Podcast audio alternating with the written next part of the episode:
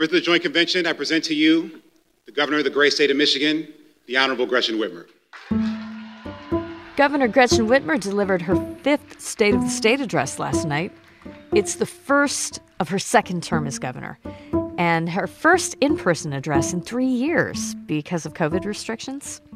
This was also her opportunity to make her priorities known, working with a Democratic majority in the legislature. Today, we're going to talk about what we heard from Governor Whitmer last night. No challenge is too tough for Michigan. So tonight, let's talk about what we can do and where we are going together. We are eager to chase our bright future with hustle and grit. Michigan, the state of our state, is strong and ready to go. This is Stateside. I'm April Baer. Here to break it all down for us is Colin Jackson with the Michigan Public Radio Network. Hey, Colin, how are you? I'm doing well. How are you? Good. Also with us today, Alyssa McMurtry from Gongwer News Service, who was following everything in Lansing last night. Hi, Alyssa. Hi, how are you? Let's start out with the mood and the reception in the room, you two. I mean, I imagine Democrats were sort of floating 6 feet above the ground. Is that what you two observed, Colin? Yeah, absolutely. Democrats were feeling pretty good last night. The governor came out and she gave her speech. She named a lot of the priorities that Democrats had already been working on. Many of these things were bills that we've been hearing about for the past 3 weeks since session started, like expanding the Earned Income Tax Credit for low and middle income workers. Another thing she talked about was repealing the state's pension tax, and there's some conversation back and forth between Democrats and Republicans about messaging and whether or not it actually constitutes a repeal of a so-called pension tax. But regardless, it would repeal or at least give a benefit to public retirees. So that's something that Democrats have been pushing for a while, that Governor Whitmer specifically called out right off the bat in her speech. A lot of focus on education. She hit gun control policies. That's something else, too. So Democrats were in a pretty good mood. Sure. Alyssa, did you notice what kind of stuff got some of the biggest applause lines? What did you come away with a sense of what the Democrats in the legislature are most excited to tackle? Yeah, well, I think the biggest thing, obviously the Democrats, you could definitely feel that they're excited to finally be in the majority. And you could feel that energy. They were excited about it. They applauded. They definitely applauded the EITC, which now has a new name, which I am still working on. Don't call it Earned Income Tax Credit, right? The Working Families Tax Credit, formerly known as the EITC, is a bipartisan tax break at the federal and state level.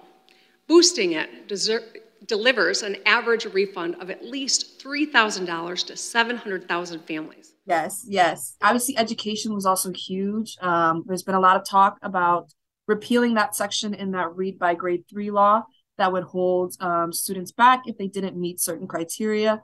So education obviously was a big thing among the Democrats as well.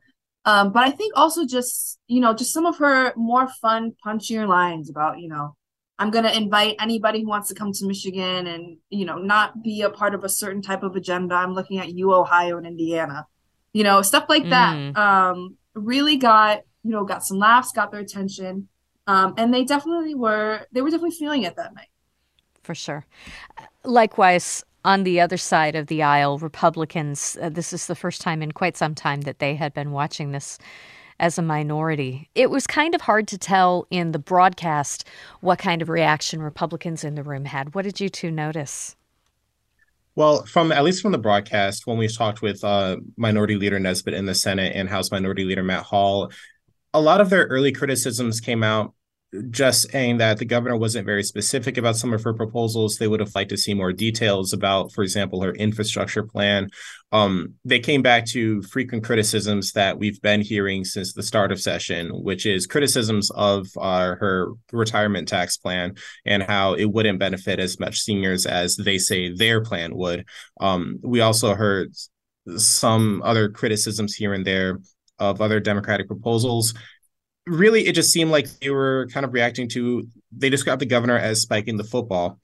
It seemed like they wanted to discuss some sort of opposition, but it seems like they're still kind of getting their feet in terms of where exactly they think the battle lines are going to be drawn and where they think they can work together. Mm-hmm.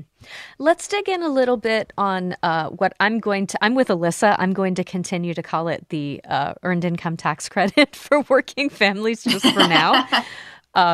This has been a pain point for Democrats for several years in a row now. What kinds of things what signs did you get from Whitmer's speech that told you that this is definitely going to be a priority for Democratic leadership? You know, I think just how much she spent her speech talking about that and talking about, you know, putting money back into their pockets, making it easier for families to work. And then kind of tied in with that, too, the talk about universal pre-K and making that available and saying this is going to save you guys $10,000, you know, a year. So let's expand our bipartisan preschool effort, the Great Start Readiness Program, so every 4-year-old in Michigan can access a free public preschool education by the end of my second term. It sounds like she really wants to get this one through. There's obviously been a lot of bipartisan support for expanding the EITC. The numbers have been a little bit all over the place. Usually it's about 20 or 30%.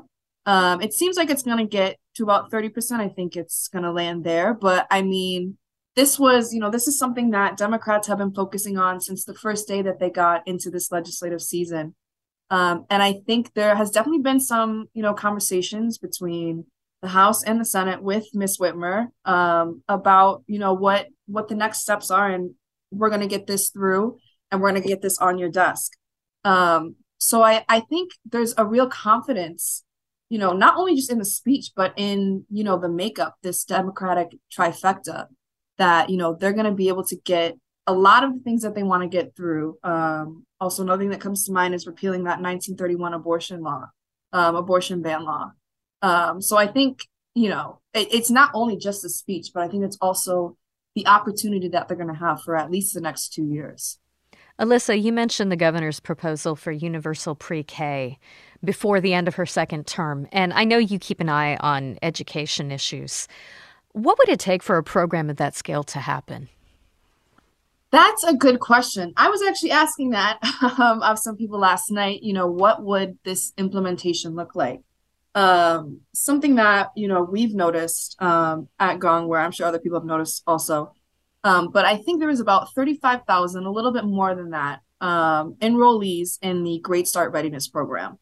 Pre-K that's available to those 4-year-olds. And there's about 100,000, a little more than that, 4-year-olds in the state alone. So there were only 35,000 enrollees, which means that we have all these other slots that need to be filled. But a big thing is that, it's not just the funding, but it's also the teacher shortage. The teacher shortage is something that's not only exclusive to K through 12, it's also something that pre-K is dealing with.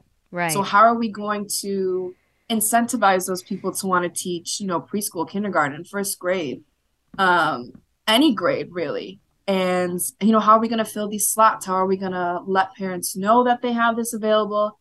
And then another thing too, where is this, money going to come from to fund this program? Is it going to be a one-time funding? Because, we can't just give it one time universal pre-K and then, good luck for the rest of the years.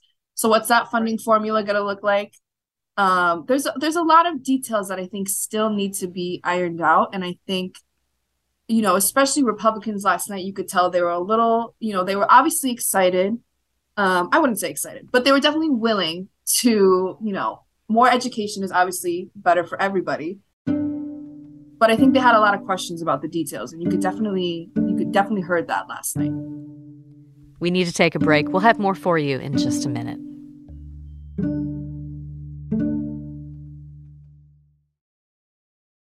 Support for the Stateside podcast comes from the University of Michigan's Go Blue Guarantee, committed to keeping a U of M undergraduate education within reach of all Michigan residents, regardless of socioeconomic status.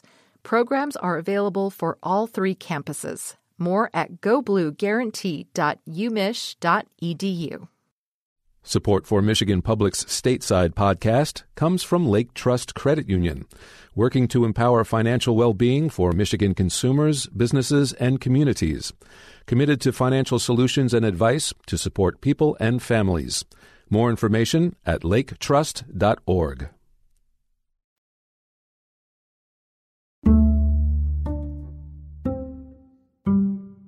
We did expect that the governor would announce several measures related to gun safety, gun ownership, safe storage laws, red flags. These were priorities that sort of got out a little bit before her speech. It's time for common sense action to reduce gun violence in our communities. Let's enact universal background checks for people who want to buy firearms. Let's enact safe storage laws so we can make sure firearms are stored safely at home. And let's enact extreme risk protection orders so we can keep guns out of the hands of those who might represent a danger to themselves or others. Colin, what did you hear from Democratic lawmakers about high on the priority list those kinds of things might be? I mean, this is something that people did campaign on, but it has been a real hot spot in terms of legislative conversations in the past. Democratic lawmakers are definitely still continuing to stick by this and saying that and promising red flag laws and safe storage laws, like you mentioned, and like the governor outlined in her speech last night. This is something that will probably be a little bit of a more heavy lift than they might hope, just given the slim nature of their majorities. They can't afford to lose any votes. And a lot of their members are coming from these purple districts and ran on more moderate records. But that being said, Democrats are still saying that their caucus is on the same page when it comes to these bills. So they're not giving a timeline. They're not outlining when we can see these things happen, but they are still pledging that this will get done. Yeah. Have you noticed whether some of the incoming class of people who, you know, maybe there are folks who did flip swing districts in this time around, people who benefited from the redistricting process? Is that the kind of thing that people in those swing districts mentioned in their races and in the early days of their time in the legislature? Or do these calls come more from people who are been around a little longer and who might be in safer seats? I believe that this is still something that Democrats, even from those swing districts, are saying that they campaigned on. You know, I'm thinking to, for example, Senator Rosemary Baer, who represents the district where Oxford High School is. And that's something that she's made very important to her in her campaign speech. And, you know, gun control, safe gun laws, and public safety. This was a major part of the governor's address, going back to that. So I think for the most part, the ones who are more hesitant about gun laws are probably not going to be the ones talking about it right now, regardless of whether or not you came from a swing district or not. But as far as what we're seeing publicly and what's out there, I haven't seen any cracks in the armor per se, so to speak, as far as Democrats on this issue. Well, I mean, you've got the governor's office and both houses of the legislature under one-party control and a surplus in the state budget. I guess what's not to like at this point in the session? When is Governor Whitmer supposed to produce her budget, and when might we start to see the rubber hitting the road with some of this stuff? Well, I know that the budget, I think she usually introduces it around the first week of February. And then, you know, we get into the nitty gritty stuff throughout February. But I think a lot of the work and the bills that is done largely through, you know, March, April, and a little bit of May, you know, because we got to get that budget through in the summer. So we might see the rubber hit the road pretty soon. It's January 26th today. So I wouldn't be surprised within the next 2 weeks if we, you know, got a little bit more detailed list of, you know, what exactly she would like to see for fiscal year 2023 and 2024. If I could jump in there real quick, I just wanted to add, today the legislature is expected to take up a year-end budget closing bill that will close the books on the previous budget. This is something that normally happens before the legislature rolls over, but for whatever reason, the deal didn't get done, and this was pushed to this legislature. And something that could be added on to that today, it's currently in the conference committee, and is rumors about a potential $200 million investment in a northern Michigan paper mill project. And we've heard these talks about this economic development project brought up last year as well. So these are already some newer things that we could see just passed within this week. Alyssa, Colin, thank you for talking to us about this. Hope you get some rest the rest of this week. Thank you so much for having me. Yeah, thank you. That's the Stateside Podcast for today. I'm April Baer. You can find full Stateside episodes at michiganradio.org. Today's podcast was produced by Rachel Ishikawa and Laura Weber Davis.